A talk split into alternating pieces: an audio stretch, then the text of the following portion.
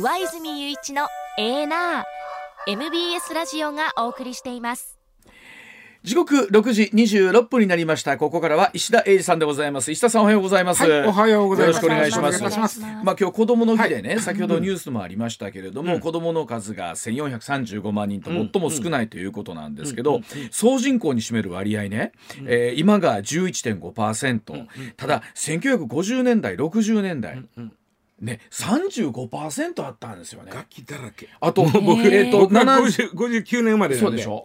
で僕らもほら70年代、うん。ね69年の生まれですけど、やっぱ多かったんですけど、おいもう子供だらいやけだからね35%子供が割合多かった、うん。どそんな多かったですかと思うんですよ、今から20%違うって方は相当多かったはずなだからねんですけど、あのいいか悪いかは別にしてね、うん。やっぱりほったらかしちゃった。子供多いから。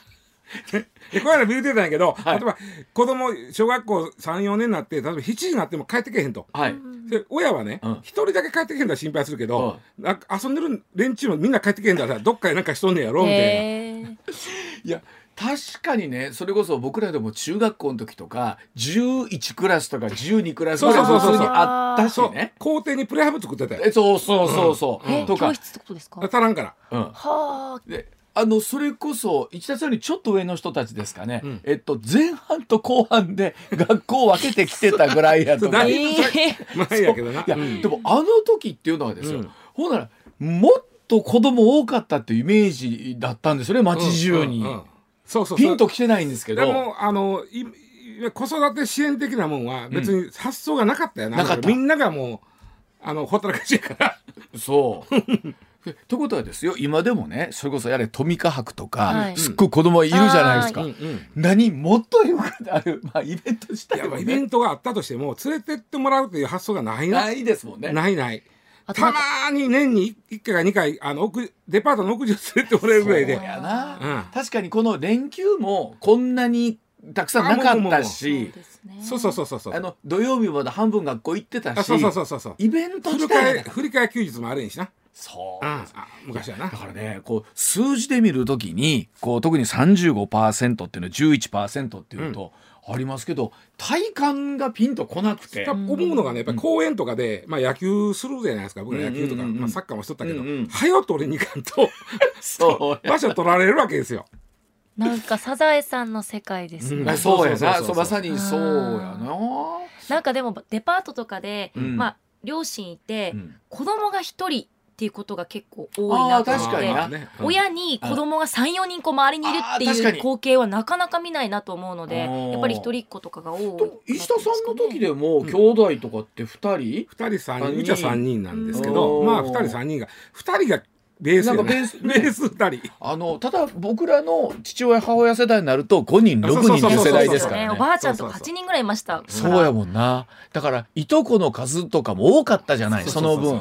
そうそうそう。今はこういとこも含めて4人でぐらいだったりしますもんね。そうなんですよね。なるほどな、まあ、でもなんか少子化対策っていうのはやっぱりこうずっと言われてる中で、うん。とはいえこればっかり今日の明日急にね増えるもんじゃなく子育て支援が充実するから、じゃあ産もうかというもんでもないしないからね、うん。だまあ、この人口の中で、えっとどういうふうに生産活動をしていけるのか、ってことになるんでしょうけどもね。はい、さあそれではニュースの方いきましょう。まずはこちらからでございます。さあこちらも時代ですね。AI をめぐる危険性とは第一人者が Google を退社いたしました。そうなのよ。G7 主要7カ国によるデジタル技術大臣会合で AI 人工知能の規制の在り方などが議論される中で AI の先駆者とされるカナダ・トロント大学のジェフリー・ヒントン名誉教授 Google を退社したと表明しました。このヒントン先生は対話型の AI チャット GPT 世界に注目される中で AI の危険性をより自由に発信する意向ということなんですね。ニューヨーク・タイムズが公開したインタビューによるとヒントン氏は AI の普及で偽の画像や文章が溢れて真実がわからなくなる可能性があるたま本当その通りでしょうもうね。もうもはやそうなりつつあるんですけども、うん。このヒントンさんが、その退社っていうことよりもグーグルにおるとやっぱり言いにくいと、やっぱり会社にねうん。所属してるよりはん。離れてもう言いたいこと言わせてもらうと。その中の一つが「やばいよ」一言で言うと「やばいよ」なんですよ。うん。やっぱねこんなに一つの言葉がこの12か月世の中をねそうよ。あっという間に乗り換えましたよ。チャット GPT って言葉、あれはね人工知能 AI 自体はまあまあもうちょっと前からあるんだけども、それをものすごく扱いやすくしたのがチャット GPT なんで。ね。うん。えーでまあまああの G7 でもやっぱり危険危険って日本は割とねあの AI に関しては活用していこうの方が前にのめになってるけど、国によっては活動よりちょっとこれ危ないんちゃうのが前に出てる国もあるわけ。そう。あ危ないというところの一番は何です一か番はもう今ちょっとそのうん。さんもディープフェイクっていうやつなんですよね。うん。ディープフェイクもこれにつきます。ディープフェイクっていうのはあのねちょっと前田のおる前で昔あのアイコラっていうのがあったんやな。アイドルコラージュ言うてはい。そのアイドルのその例えばちょっとエッチな写真でアイドルの首をすげ替えるみたいな。あアイドルコラージュね、はいはい。アイコラーいうのがあってんけどあれのもっともっともっともっともっともっと数億倍進化したのがディープフェイクですよ。だからあの時はまだあのお顔のところと体のところに線があって明らかに明らかに貼っつけてるなんだけどうん。あ、それを動く喋るっていうことをするわけね、ん。ディープフェイクっていうのは、フェイクというのは偽物ですね。ディープというのは深いという意味なんですけども、要は AI を使えばきそこのその人が例えば前田は実際にそんなことしてないし、前田は実際はそんなこと言うてへんねんけども、それを言うしてるように言うてるように見せかける技術があるということですよ。あの実際にほらありましたよね。去年でも例えばゼレンスキー大統領が、えー停戦文書かなんかで合意をしていてロシアの高官が肩をポンポンと誰な俺に歯向かうからこんなことになるんだみたいな。でロシア軍の抵抗への抵抗をやめようってあの国民にゼレンスキーさんが呼びかかけけてるみたいなのも。あれはディープフェイクです完全に。ね、うん。でもパッと見映っててね聞いてたら、あれ、あれ？ごあれ停戦したの？とか降伏したの？みたいな感じ見えますもんね。あとやっぱりねそのこのコロナで世界中があーいわゆる在宅勤務になったじゃないですか。でこのんネットで顔を見せながら喋ってる商談もするということがふ増えた中でこのディープフェイクを使って偽の商談というかなりすま、いわゆるなりすましやね。である時にね喋ってて全然声も一緒。ね、顔ももちろん作ったようにはわ分からへん。はいずっとその人と喋ってると思った時にまだちょっと AI の技術がついていってへんとこっていうのが咳払いとかくしゃみとかした時に、ん。音はそうなんだけど顔が変わらないっていうのがあるんですよ。ああ なるほど。はい。でそこに気がついてこれはおかしい。ってなってディープフェイク偽物やことが分かったこともある。一番はじゃあそこなんですね。ディープフェイク一番がこれなんでもう要はなりすましたい人間に例えば声を学習させます。前田が喋ってる声なんて今なんぼでもいいね、はい。そしたら声を学習させてなんて癖もね。あ出る出ます。学習させて、それで全然喋ってないことを喋らせる、怖いですね。そう音声はもっと簡単。例えば映像付きでやらせる。っていうことが可能。でそうなると何ができるか言うたら俺を超進化したオレオレ詐欺、ああなるほど。うん。あうん。あのオレオレ言った時に声までが一緒や、なんやったら、あのまあスマホでさあのえ映像なんちゅうのテレビ電話みたいになのあるじゃないですうん。かあれでかかってきて顔も一緒声も一緒、でやったらまあ騙されるでこんなもん、まあそれこそ僕が仮にそんなんなった時うちのおかんに電話して、うん。スマートあ「おかんあかんわもうえらいことなってもうたわ」と、うん。今まで言うたことないけど今回だけ頼らしてとか言うた話になりゃさすがにうちのおかんでも、うん。それは騙される可能性はありますわね。そうなんですよ。で、ここれの今の時代の怖いとこは、まあ、G7 がね、これやばいんちゃうの言ってたっていうのは、例えばチャット GTP もそうなんですけども、その、えーディープフェイクに使えるような AI 技術はあるよねって分かってるけども、何を使ってどうしていいか分からへん。って言った時に、まあ言ったら、オレオレ詐欺のやる犯人レベルの知識しかなくっても、うん前田と同じものを作れてしまうソフトがタダで出回ってる。はあえもう何？そのレベルのものはできてるってこと？もうタダで出回ってます。タダで使ってください。オープンソースになってるんで。そうすると、オレオレ詐欺が進化しちゃうでしょ？で、まあ、あとその、まあ、情報の、さっき言ったように、その、あの人、取引先の人やと思ってから喋ってんのに、ネットで。で、こ大事な情報も言うてるのに、それが偽物やったら、そういう情報の不正取得されるよね。だから、ディープフェイクがもう、あらゆるもん、さっきわちゃんが言った、うん嘘のニュースもそうです。うんあの、えー情報を取るとかお金を騙し取るだけやのって、まあ言ったら世論作っちゃうとか。そうです。それがありますよね。うん。うん。政治的にこうねじ曲げてしまえるっていうのが全部ディープフェイクですね。本当今って怖いですもんね、うん。あのそっちの方が主流になるといくら本人がそうじゃないって言っても、うん。違ってる方がえメインになっちゃったらはいいくらやってももうそうならないっていうものありますよね。だからあのさあの、うん。クレムリンにあのドローンが飛んで爆発したけど、うん。そもそも本当に爆発ししたのかとあの映像は。あのそれすら感じますよね。うんうん。うん。あの映像はどちら側でも撮れますもんね、うん。じ自作自演とも撮れるでし。でもそもそも本当に自作自演ですら、本当に爆発ということがあったあのかのかどうかってことですよね。映像を作っ。たってことですうん。ここすら分からへんじゃない。ですか。そうですで、ねそれすらえ自分に有利なようにそれぞれが情報を使えますもんね。そうそうそうそうそう。いやで何も使用できなくてこれがまあ一番あかんとこです。AI のだからそれで言うと、うん。本当にあの映像は今のご時世ほんまやったんかってもうすでに我々は騙されてるかもしれない。そうそうそうそう。そうするとあの逆の方から辿っていかなしゃあないよね。そんな簡単にうん。ロシアって、うん。あのここから物を入れちゃうのみたいな防衛防空は大システムは大丈夫なの逆から辿っていかなしゃあない例えばね他にもね、これはなかなか難儀なんですけども例えばあのうーんコンピューターウイルスソフトであの変なサイトに誘導してその、えーカードの番号とか抜き取るとかいう。あありますあります。でそれそれのためにはそのコンピューターウイルスに感染させなあかんでしょ、うん。そのパソコンなりを、でそれ感染したパソコンで作業してるとなんか大事な情報を抜かれたりする、うん。その感染するソフト、うん。えーウイルスソフトを作れというふうにチャットに GTP に言ったら作りよるねん。これが何やねん。そんなんできますの？つまりねチャット GTP にコンピューターウイルスソフトを作ってって言うたらもちろん作れあのかこの通り打ち込んだらできますっていうのが来るわけ。答えを教えてくれる。答え教えてくる。で、まあ、そこねまだね幸いと言ったらおかしいけどそこが作れるうウイルスソフトっていうのはまあまあ小レベルうん。そんなに複雑やないんで、うん。えー例えばコンピューターの中にえーパソコンの中にそのそういうウイルスアンチウイルスソフトん。入れときゃ引っかかってくるようなもんなんだけどもうん。簡単にさっきのオレオレ詐欺もそうやけどもうん。そのそんなことが知識がない犯罪者うん。に簡単に作らせるということが AI の悪いあかんとこ。あのーほら例えば大きな災害があった時にね、うんうん。デマみたいなもんで必ずこうあってそれ悪意を持って流す人ってあるじゃないですか、うんうんうん。それとってまたできやすくなるってことですあのよね。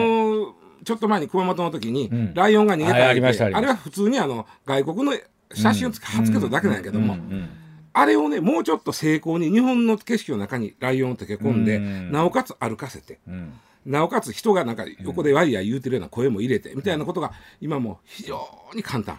となるとですよ今ふっとその部分だけをピックアップしてればいわゆる AI あかんやんになりますよね。もも。ちろんでもだからまああかんとこだけは見えてるけど、ねねうん。ほとんど有効に使うんだけど、そうあかんとこもあるから気だから人生も気ぃつけよう、うん。どっちかいうと規制した方がええんちゃうか、日本はええとこばっかり見ていやいやどんどんやっていこうよっていう。これ規制と言った時に、何をどう規制できるんですか？難しいな。例えばね、うん。上泉雄一という人間の個人情報を、うん。今ネットで探ってところで多分ウィキペディアとか載ってうん。るそれを集めるのは簡単ですよ、はいはい。ただ AI を使えばもっと深いところまでさうん拾ってきよる、うんななんやったら、ああのどこそこ銀行と取り扱いしてるとか全部拾ってきよるから、うん。とにかくありとあらゆる情報の中から拾ってきよるわけやから、うん。それはもうやろう思ったら悪いそういう情報の収集できる。あとねうん。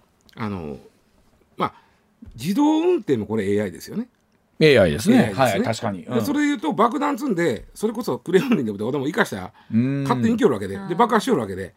でそうですね。悪さ悪さしよう思ったら何ぼでもできる。でそれをどうさせへんようにするかというの一方でやらなあかん。でうん。えあのさっきのあの Google 辞めた人は、うん。やばいっていうことをもうちょっと具体的に言い張るんだと思うんですよ、これ以上野放ししたらこいつらを。で日々進化していけるから、あとね一つはねあのもう一つはね著作権の問題が出てきてる。ああ出てきますよねこれはね。これがね割とねあのややこしいのがありとあらゆる情報の中から、えー探してきてものを作りよるそれ文章もあれば、絵もある。絵も描けるし、今みたいですね。A- AI は、ん。例えばうわちゃんがん。ものすごい有名な画家やったとしよう。はい。だから上泉雄一風のあ絵,、はい。で、えーどこそこの景色を描け言うたら、描きよるわけだ、なんか今できるみたいですねそういうのも、書きよんねその時にふそれはか書いたいわの著作権はまず誰にあるのか、うん。これは誰にもないです。うん。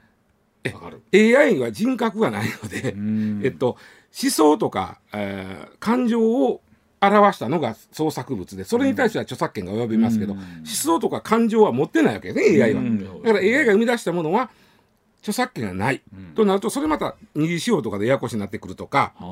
あ。とね日本は割と緩いんでその外国なんかはね集めてくる段階、そういろんなそのものを集めてくる。勉強してるわけね、勉強する段階で上泉雄一画伯の絵っていうのを勉強しに来るわけ、うん。で外国なんかはそれが著作権の侵害やと言うてる国がある。なるほどあの今なんかスマホのアプリとかでもあるんでしょ？それこそゴッホ風にあーありますね、えー前田遥さんの顔を描いてくださいとか、はい。で僕らが個人うん。でそれを言うてる分にはまたええんやろうけどもというレベルなんですよね。うん。それ集めてくる行為が、うん。もうゴッホはもう死んで何年あかそうかそうかあれやけど上ちゃんいやあのやったらね今現役でやってるそうそうそう。画家さんだったりとこれに関しては外国はあのみんながいや勝手に俺の絵を勉強せんといてって言うてる人もおれば、うん。日本は実はでもずいぶん前に著作権法を変えてですね、えー2019年から4年前に変えて勉強するのは著作権が及ば及ばないになってるのよ。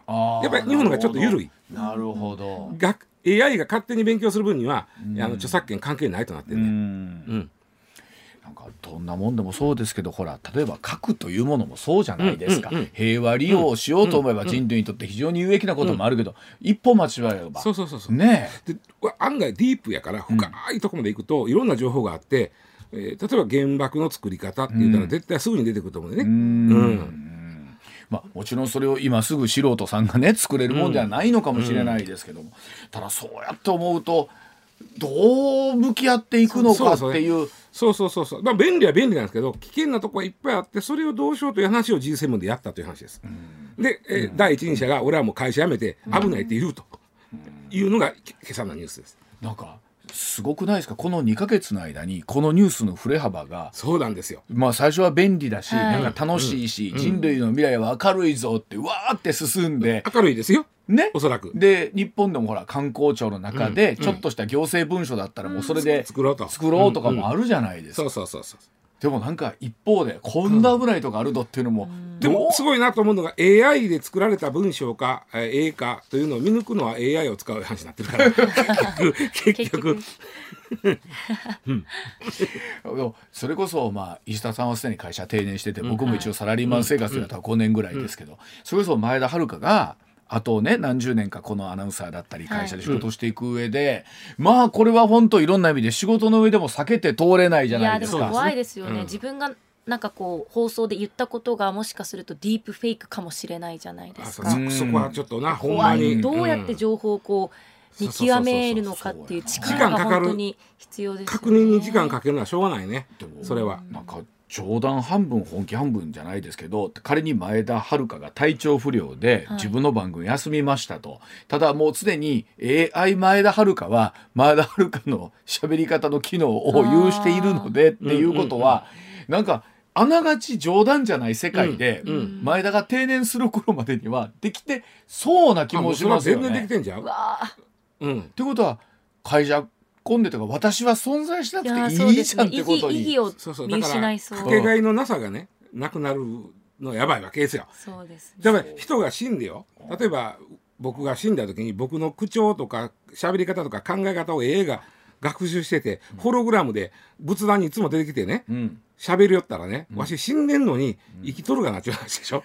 もうややこしいやんもうそれ。あのそれこまあそ AI 美空ひばりさんが「紅白歌合戦」で歌ったことに対する賛否も。まだあのレベルよ、うん。ただそれが自分の自立して自分で考えて喋り出してみな。いやそれこそでもねモノマネってね、いかにも本人が言いそうなことを言うっていうのが モノマネのなんか本質みたいなとこあるじゃないですか、うん言わないけど、この人こんなことを言いそうやね、うん。でも AI ってまさにそんなことだったりするんじゃないんですか。これからはそうなんでしょうね。だからそれこそあの松村さんが掛布さんのモノマネしながら電話口で誰かと喋ってて冗談でやってたっていうレベルは全然楽しいんだけどうんうんうんそれが本気で人を騙そうと思えばっていう。そうなんですよね。ね。すごい世界分かりました。まあでも確かに本当大きなテーマになりそうですね、はい。これはね。はい。はい、では続いてでございます。時刻6時46分になります。性的少数団体が会見しました。LGBT 法案はいらないという話です性別、えー、符号当事者の会など性的少数者による4つの団体は記者会見をいたしまして自らの性を自身で決めるという性自認を法令化する現状の LGBT など性的少数者への、えー、理解増進を図る法案について反対の立場を強調しました。法案は公明党などが19日開幕の G7 広島サミットまでの成立を求めていますが法案には性自認を理由とする差別は許されないとの文言が含まれていまして法案について女性だと言い張る男性を女性として認め女子トイレが使えるように解釈される可能性が高いなどの指摘がありました。これ昨日あの須田さんもこのお話、はい、いろいろとしていただいたんですけど、まあ、あの連休明け国会の目玉になってくる法案なんで、うん、そうですね改めて、えーまあ、その前に、えー、今から、うん、今2023年か、はい、22年前、えー、金八先生第6シリーズえー、で、えー、初めて性同一性障害という、はい、テーマが出てきたんですよね。うん、であの上戸彩ちゃんがもう。めっちゃ綺麗かったよあの時の上戸彩は。であの上戸彩ちゃんが性同一性障害に悩む中学生、うん、えー、女の子体は女の子なんだけど心は男の子やという。でそれを演じてでクラスの子が「何なんそれは」と「どういうことなん?」てなっていく中でだんだんとみんなが勉強して理解していくというのが一つの筋立てになってたんだよ。はい。あの頃ね性同一性性障害とか、うん、性自認とか、はい、全く日本人は知らないことだった。そうやと思いますね。その22年前に初めてその言葉を世に知らしめたのが金八先生つまり幼い芽子さんですよ。脚本家のね。あ確かに、はい、であの時は衝撃やったんですよ。だから今30代後半の人はびっくりしたと思うね、うん、あのドラマ見て。でそれがまあ今ここ22年経ってこうなったんだけどもやっぱりまだ法案作るとなると揉めるという話なんですね。そうでしょう、うん、あのもともとはあ7年前にね自民党が性的指向性自認に関する委員会っていうのを作ったんですよ。はい、作ったでその後に野党の民進党が LGBTQ も入れて性的少数者に対する差別解消法案というのを国会に出しました、うん、えー、これはね例えば差別的なことをした企業とか教育現場に対して指導を勧告ができるという内容なんですけども、これは、えー、これはねむにゃむにゃになりました。むにゃむにゃになりました。でなんでか言ったらちょっとやっぱりねあのこういきなり罰則的なことをついてるのはどうやと、まあ、勧告とか指導というのはちょっと罰則に準じるもんなんで、でそれで自民党の中であのまあいやこれもうちょっといじろとなって、超党派議員。つまり与野党の議員が一緒になって、理解増進法案という形にまとめた、差別解消法案から理解増進法案にぐーっとみみんなが譲歩したわけ、つまり理解増進ということはもうこれ理念法です。理念法ですよね、はい。うん、罰則も何もない、ただ、まあただここから始めましょうか、啓発活動からまあやるということで広めていかないとあかんよねということで与野党とも組んだ、ででそれをが2021年5月に出してきた。で、えー、ご存知のように国会通常国会は6月までです、うん、で残り1か月の段階で出してきて自民党側がこれあと1か月しかないから、うん、無理や言うて、うん、あの自民党がまずね閣議でこれこの法案を国会に提出するかどうかを決めなあかん、うん、でその前に自民党があの了承するかとかだけど、うん、自民党が了承しなかったのよ、うん、つまり国会にはもう間に合わないという理由で国会に載せなかった、はい、でそれで 2, 2年間棚だらしになってた。2年間、うん、今今言うたらね、でぐっと変わったのが去年安倍さんが亡くなったこと。なんです安倍さんっていうのは割とこのことに対して否定慎重な人なんですよね。うん、えー、で、えー、いや後から言いますこんなとこ問題ってあるんちゃうの言ってた人が亡くなったんで、うん、そのある種重しがなくなってねまた動き出したんですよ。こんな話で。今に至ってる、うん、で、えーまあ、あとあの新井さん秘書官のあの人が LGBT の人たちに対する、まあ、差別発言したでしょ、そうですね、でそれは岸田さんがすぐに更迭した、うん、で、えー、岸田さんの中ではじゃああの2年前に棚ざらしになってる法案をもっぺんみんなで考えようかっていう話になってきて今なんですよ。であのねそただね自民党の中には、うん、やっぱりねあの、うん、嫌な人がいるんですよね、うん、こういうのを法案化する人、法案に従うの。政治の世界にこの手の話を持ち込むのが嫌な人がいるわけ。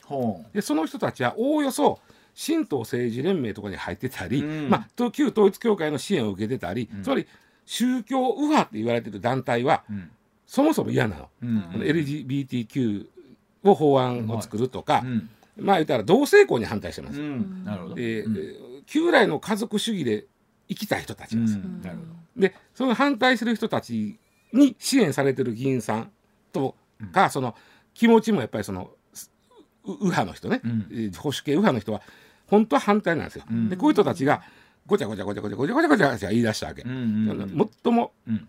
例えばねこのね、性的指向及びこれこの法案にこう書いてある、うん。性的指向及び性自認を理由とする差別は許されない、うん。えーこれが嫌やと言い出した、お根本のとこですね。うん。うんうん。もっぺんよ性的指向及び性自認を理由とする差別は許されない。うん。これはあかんでと。うん。で一つ差別ってどんなことか具体的に何があんのと。あああなるほど。あれも差別これも差別言われてしまったら困るから、じゃあ分かった。じゃあ不当なを入れようと不当な差別は許されないでしょ、うん。じゃあ今度は逆にじゃあ不当な差別と不当じゃない差別は何があんねんという、まあ、そういう全問答みたいになるんだけども、うん要はまあちょっとこう緩めた。うん。もう一つ許されない。許されない。どういうこと？うん。不当な差別に直したよ、うん。ほな今度は不当な差別は許されないになった。うん。許されないはまずいやろうと。うん。許す許さないってどういうこと？許されないって書いてる以上、うん。もしそうそうに目に遭った人が訴訟を起こしたら100%負けるぞ。ああ許されないって書いてんねんから、はいはい。民事訴訟を起こしたら100%起こされたら負けると。なるほど。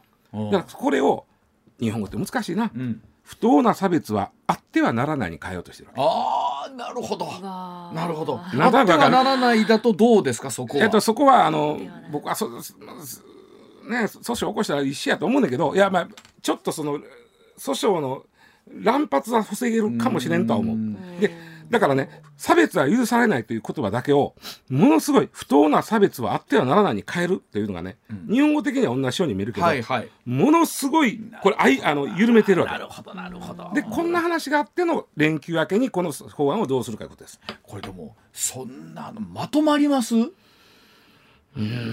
ただね難しいのはその、先にこんなん進んでるのは諸外国が先進んでるんだけども、うん。あんまり厳しくやるはと、まあ、ポリティカルコレクトネスって聞いたことない、政治的な正しさ、うんうん。つまり、あのー白白人シンデレラはなんで白人でないとあかんねやと？はい。黒人の白人、あのシンデレラあかんのか、うん。みたいなことで黒人のシンデレラを出すっていうことが政治的あのうん。公正さというか、正しさなんだけど、これがあんまり行き過ぎると、うんまあ言うてもらうと黒人のシンデレラはないやろという人と、うんいやいや黒人のシンデレラがあかんという方があんたがおかしいんやと、まあいうことで世の中が2つにそれてしまうね。うん。で今回もこの手の法案もあんまりきつくやるとうん。2つに分かれてまうっていうのはある、うん。うん。なるほど。うん、そうだ難しいとかな。そこでだからどうするか法律を。あのそれこそね法律なんかさっき石田さんおっしゃっていただいた、理念法というものっていうものっていうのは、みんなで守りましょうね、うん。うん。えー差別をなく差別、まあ、このまた差別をどうするか、えーなんですけどそうでないと今度は罰則みたいなのがついてくるそうそう罰れが則ペナルティーやなペナルティーがついてる。ままあえあの懲役とか罰金とかじゃなくて例えば指導勧告的な、まあ、指導勧告とかっていうのは確かに一つのはペナルティーですもん例えばね。企業名公表ではすげえでかいことになっちそうゃうじゃんですよね。うん。うん、そういうペナルティーがついてきたらじゃあどうなんねんとかね。なんかえー広島サミットまでの成立を急ぐとなるとこれはね僕はね、うん。あのーちょっとまあうんその理屈もね、うん。他の国作ってんねんから日本がね差別解消法がないのは、サミットまでには作っとかなは恥ずかしいっていう人もおるけども、うん。ここまで来たら、うん。ちょっと慎重にやる意味では、うん。あの無理する必要もないミットまでってのかないうところにそんなすぐあのーまあうん。なかなかあのこれ宗教右派も絡んでるからそうすっといかへんねんけども、うん。えっと、LGBT 性的少数派の団体の人たちはほぼほぼ皆さん作ってよっていう世界なんですうん。ただ先ほど言った性自認とかで反対してる人は理屈はそうだけど少ないです、うん。実際性自認えーを理由にね、うん。お本当は男性やのに俺は性自認は女なんやで、お女の人のトイレに入ってきて揉めるってことはほぼないんやわ、うんうんでもそういうこと言い出したら、まあ、いなケース勝手に作れちゃうんで,、そうですよね。でそれはまああの諸外国の例見てもいいと思うんですそれよりも僕諸外国の例見てて、ん。ちょっと懸念するのはあまりにもそのこうポリティカルコネクトネスがコレクトネスが行き過ぎると、うん。世の中が分断されるとう。いう、んねことやな。なるほどな、うんもうそれによってまた揉めるしで、うんそうすると本当にそこで困ってる人たちそういうこと例えばあるのかって話になるわけですよね。そういうこと。うんうん、全くそういうこと。はい。では、お知らせの後もお話し続けてまいります。さあ、時刻6時57分になります。続いてこちらでございます。えーニューヨーク州で新築住宅でガスが禁止というお話でございます。アメリカのニューヨーク州議会は州内の新築の建物でガスの使用などを禁じる内容を盛り込んだ予算案を可決しました。対象となるのは新築の住宅ビルの暖房や料理用コンロなどでガスを含む化石燃料の使用を禁止していてオール電化とすることを事実上義務付けたということなんですね。これは温室効果ガス排出量を減らす取り組みの一環で州レベルでの規制は全米で初めてということなんですが、まあ、これ化石燃料業界からの反発も予想されているということ。これ僕ね結構すごい話だと思うんだけど、うんうん。そんなに大きく取り上げられてないなと。まあまあい既存の建物は対象外です。うん。えっとあのえー新しくできる建物でもあの飲食店とかは対象外。いわゆる一般住宅の話。なるほど。あ飲食店は大丈夫大丈夫だ,、まあうん。だうん、だから例えばやっぱりガスのあの強い火力がいるよっていう飲食店もあるでしょ。ありますよね。だからそこは、えー対象外で一般の家だけうん。なんですね。もまあお家でもいやガス引きたいねんという方でも料理用コンロはもう電気でという、うん。で これあのまあ実は民主党と共和党の戦いのは話なんですよこれ。でねあのアメリカではねガスコンロ禁止法っていうのはもう長い長い、まあ、少なくともここ5年うん。くらいはうんいやいや言うてる。ああそうだ。けどなかなか思い切った法律ですよね。そうよ。いか環境は大事とは言うってことはガスコンロ禁止法よ。ね。だって禁止ってことはなんかイメージ悪みたいな感じになってますよね。そうそうそうそう。でそれはね例えばたこ焼き焼くんでもお好み焼き焼くんでも、うん。わしはガスで焼きたいっていう人とそういたあるでいや電気のプレートでいいよっていう人もおるし。ででもいやどっちで焼くかは俺たちに決めさせろっいていう。やそりゃそうやと思います。ほんほんまそら自分で好きにさせてやろ。それでこれ実はねずーっとこれアメリカってねガスコンロ禁止っていう話がずーっとあってで2019年にカリフォルニアのバークリーというところがあるじゃないですか。ああありますあそこが、えー初めて市全体で禁止したの。それもなかなか思い切った施策ですよね。2019年2019年。はあ。ところがうん。法律あの裁判にや,、やって負けたのよ市が。あ負けるうん。ほんでそこからちょっとなかったんやけどまたずーっとこの議論は再燃してて、えーではなんか確かにちょっと政治的思惑も入ってるのかなという気はね、うん。石田さんおっしゃるようにす。るんですけれども、まあもちろんバイデン大統領は環境政策っていうのはです。ねかなりあの前に押したテーマで大統領選戦ってきましたから。そうなんです、うん。あの実はこのガスコンロを禁止するかせえへんかっていうのは、ん。今アメリカでは中絶を認めるか認めへんかぐらいのテーマなのよ。おお大きいですね。大きいの。あそんなテーマになってるんですそうなのよ。あの中絶に関しては民主党は中絶は女性の権利として認められるべきだっていうパターンやけども、共和党はあのキリスト教福音まあなるほど。バックにいますんで、うん。そんなこと絶対あかんと。神への冒涜や言うて、まあうん。あの怒ってる。はい。これが民主と共和の支持者うんの中でそうなってるじゃないですか、でガスコンロもそれでね、うん。あのさっき言ったように民主党っていうのは環境にまあまああのいろいろますから。まあ、注文つけるとこ。だから民主党としては電気自動車、もうこれはもうほぼもう欧米はもう電気自動車の流れは作れた、うんで次はガスコンロやってる。あのアメリカにもガスを取り扱ってる会社ってあるでしょ？あるよ。あるよ。そんなとこ、えらいことになるじゃないですか。そうやね。だから今ガスコガスの会社は怒ってる、それ怒りますよね。まあ、ただね後で言うけどね。まあこれもねなんていうかな、ガスコンロを禁止するっていうのがある種こう、えーひ非常に象徴的な話だけであって、うん。どこまでほんまに確かに。こうなんや、うん。うんでね、うん。えっと共和党というのはエネルギー業界にから票をもらうことも多いとこなんで、うんうんうん。ここはだからガス会社怒ってはるから、はいはい。共和党としては何を言うとんねんと、うん。人には自分の好きなように調理をする権利があるんだってこれもまあ まあそうまあまあそかみたいな。れはうんおっしゃる通り。うん。で、でか電気自動車に関しても、共和党は真っ向から反対ではないんですが、うん。あのいや、結局、タコつくやんけと、うん。話はしてます。うん。で、ガスコンロもね、これはもう行き過ぎ、やり過ぎやと、うん。共和党は言うてる。ん。で、共和党支持者と民主党支持者で、ガスコンロをなくせ、なくしたらあかんが揉めてる。でこれはね、僕が言いたいね、アメリカっていう国は、こういう議論好きというか分かりそうですね。真っ二つに分けちゃうじゃん。うん。ただねアメリカの電源構成を調べてみるにはねほアメリカ人ってねめまずめっちゃ電気使うのアメリカ人。国民一人当たり一番電気使うのはカナダ人やねあそうなんだ。いやカナダ国土広いからうん人少ないから寒いしまあ電気使う。まあ、それこそ多分北海道の人ってやっぱり言っても光熱費ってどうしてもかかるじゃないですか。まあカナダはそれに、ひうん。あんだけ広いからな、うん。でアメリカも広いし、まあ、寒いとこもあるからアメリカは世界2位なんですよ、うん。一人当たりの電気の使う量、うん。ちなみに世界平均で4倍使ってます。使うなあ、日本の1.6倍使ってます。あのこまめに消すとかっていう文化もないんでしょうね。ないんでしょうね。もう使っとけてででそのめちゃくちゃ使ってる電気は何から作ってるかというとアメリカの場合は、えーっとね63%なんで3分の2は化石燃料から作ってます、あー石炭および、えーガスうん。から電気を作ってます、うん。残り3分の1を水力原子力、うん。えー太陽光発電。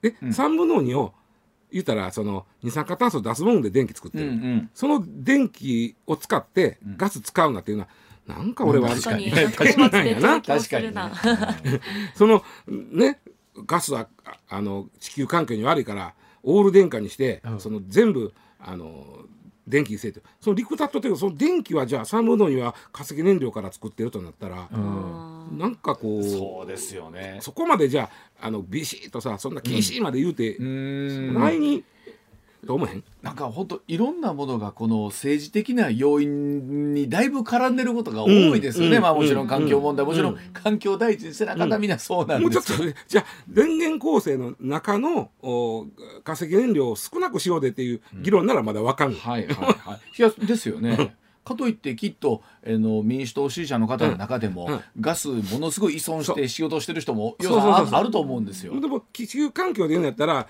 世界で2番目に1人当たりの電気を使ってるアメリカ人は、ん。ちょっと節電せえへんかとかいう話の方がだからやっぱり日本でいう昔から言われるねエネルギーを産出できないじゃないですか、うん。その化石燃料みたいな、だからあの節電とかって、はい。きっとちっちゃな頃から染みついてるもんあるでしょ、うん。無駄な電気消し屋とか。そうそうそうそうそうなんか文化的なものもありますよね。アメリカって言っても国土広いし、うん。エネルギーも自分で生産できましたから。そう。うん。まあそれがあって、まあ、ガスコンロ禁止法って結構面白いんだけど、うん。ここから結構突っ込んでいくとちょっとアメリカの面白いところが見えてくるっていう。あの今日石田さんのお話もらったものが今回はその政治的分断というかねそうそうはいみたいなのっていうのは考えた世の中永遠のテーマではあるんですけど、ただここに来てね速度が速い、そう。いろんな。本来人間ってもうちょっとそれもあるよな、でそれでいって多様性を認めるって世の中が進もうとしてるんでしょ？どうなってるんだよ元来 LGBTQ 性的少数者でいうと日本は認めてるうん。どどっちかいうとねうん。他の国より見てみてきた歴史的にうん。国なんだけどね。法律とか云々というよりも、文化としそういうて人たちはいらっしゃるよねよね。っていうところは。うんうん。これこれ結局それで言うと法律は何のためにあるのか論ですよね。うんうんうんうん。そうなんです。あの本来みんなが性善説のもとでね、うん。うまくやっていきゃ揉めんでいいじゃないですか、うんところがやっぱり法律もないと、うんはい。揉めた時にでやっぱりその振りかざしたがる人がいてる。あーあるやろうな、うん。で本来日本ってきっとそのあたりはみんなで薄くなあなあと言いながら、うんうん良くも悪くもなあなあと言いながらやってた良さがでもあったんでしょうね。なあなあじゃあかんことも出てきたからちゃんと法律作ろうよという人もいて。る。どどっちも正しいな、結局。で もなんかい確かに、うん。ガうん。ガス禁止法は僕らからするといくらなんでも行き過ぎてるなとは思うんだけど特に大阪のも人たちなんかはなやっぱりたこ焼きはガスで作りたいない人もいてるしいや電気でもないけど焼けるでって言っていもるけどやそうそうそうそう、だななるほど。でもなんか、うんいろんなもののスピードが、うん確かに速くなりすぎてるというのがあるのかもしれませんけどね。はい、えー、てなことでございまして石田さん今日のあ後半はう自動車えー車に関する。こっちから出す方こっちから出す方ね石田さんとかの世代は本当石田さんの世代もそうでしょ会社入ったらなんかもう一旦男の子まあ女の子問わずですけどまず買いましたよ。車買おうっていうみたいなめてえっとね学生の時にバイトして、えー中古を買うとかさ。そうそうそう。バイトしてみんなでお金出し合って車買って、まうん。もう毎日のようにドライブ行くとか、えーないですね。あそう。ああそう、はい。だそうです。はい。ではそんなああ歌の特集でございます。では時刻7時7分になりました。この時間のニュースまとめてお伝えいたしましょう。MBS ニュースです。メガネの愛玩がお送りします。上泉雄一のエーナーではあなたのメッセージをお待ちしています。ニュースについて言いたいことはもちろん暮らしの中で感じたいろんなことぜひ送ってください。メール uwa.mbs1179.com ツイッターでは「ハッシュタグエーナー」をつけてつぶやいてください。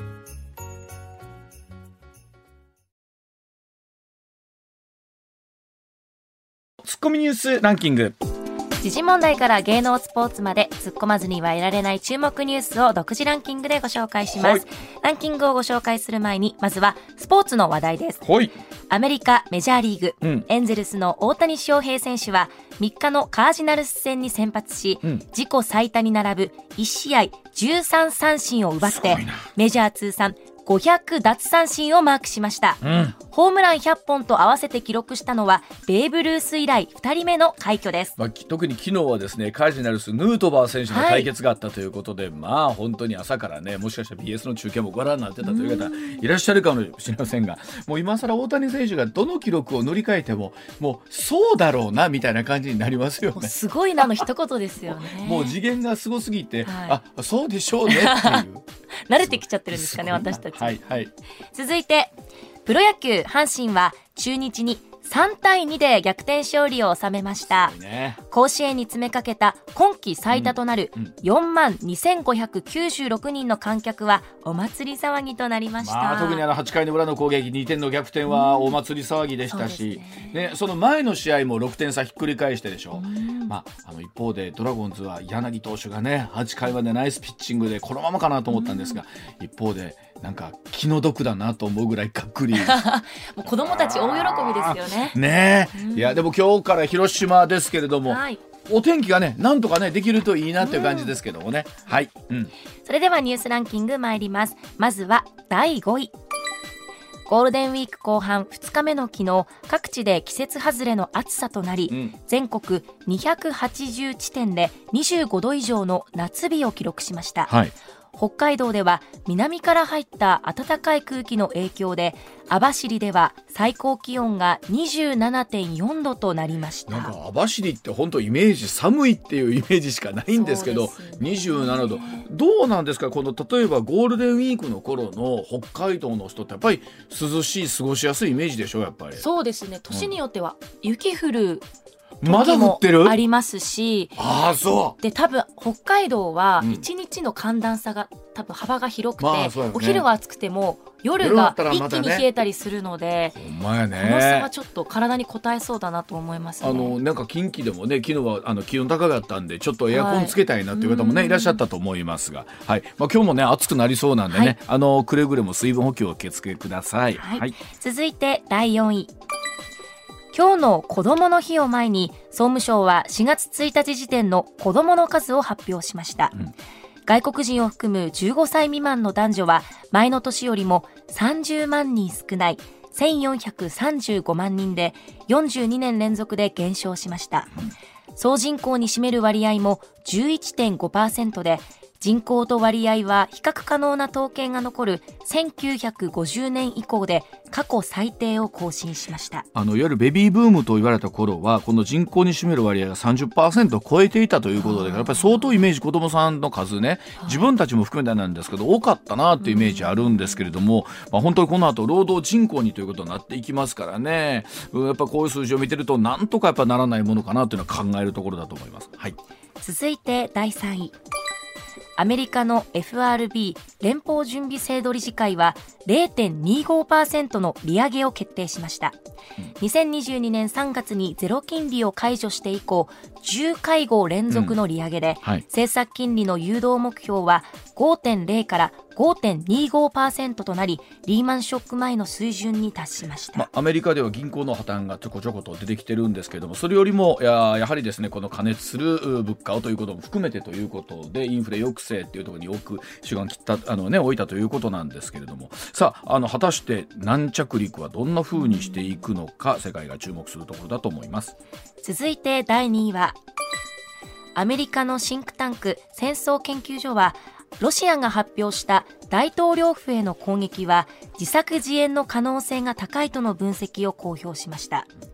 ロシアは国内の防空体制を強化していて無人機攻撃は極めて考えにくいとした上で9日の戦勝記念日に向け幅広い動員を目指す環境づくりの一環として仕組んだ可能性を指摘しています、うん、これまああのー、ねアメリカはアメリカでね、えー、ロシアの自作自演だという話がありね、ロシアはロシアでアメリカで攻撃されたということで、まあ、本当にどちらの方が正しいのかっていうことなんですけれども、はいまあ、言われてるようにこの5月ね、えー、ウクライナの反転攻勢というのが果たしてどんな形になっていくのかというこれきっかけにもなっていくんかなという感じがありますよね。はい続いて1位は岸田総理大臣は4日訪問先のモザンビークで記者会見し2週間後に控えた G7 広島サミットに向けてグローバルサウスと呼ばれる新興国との橋渡し役を果たす考えを強調しましたまた G7 の議長国としてスーダン情勢にも言及し安定化に積極的に貢献する考えも示しました。あのやはり特にこの半年このグローバルサウスという言葉は米さんもよく聞くようになってきたと思います、はい、本当にこのアフリカあるいはインドを含めたというところになるんですけれども世界の中でねこの対中国に対してということも含めてですけどどんなスタンスで向き合っていくのかとても大事なことだと思います。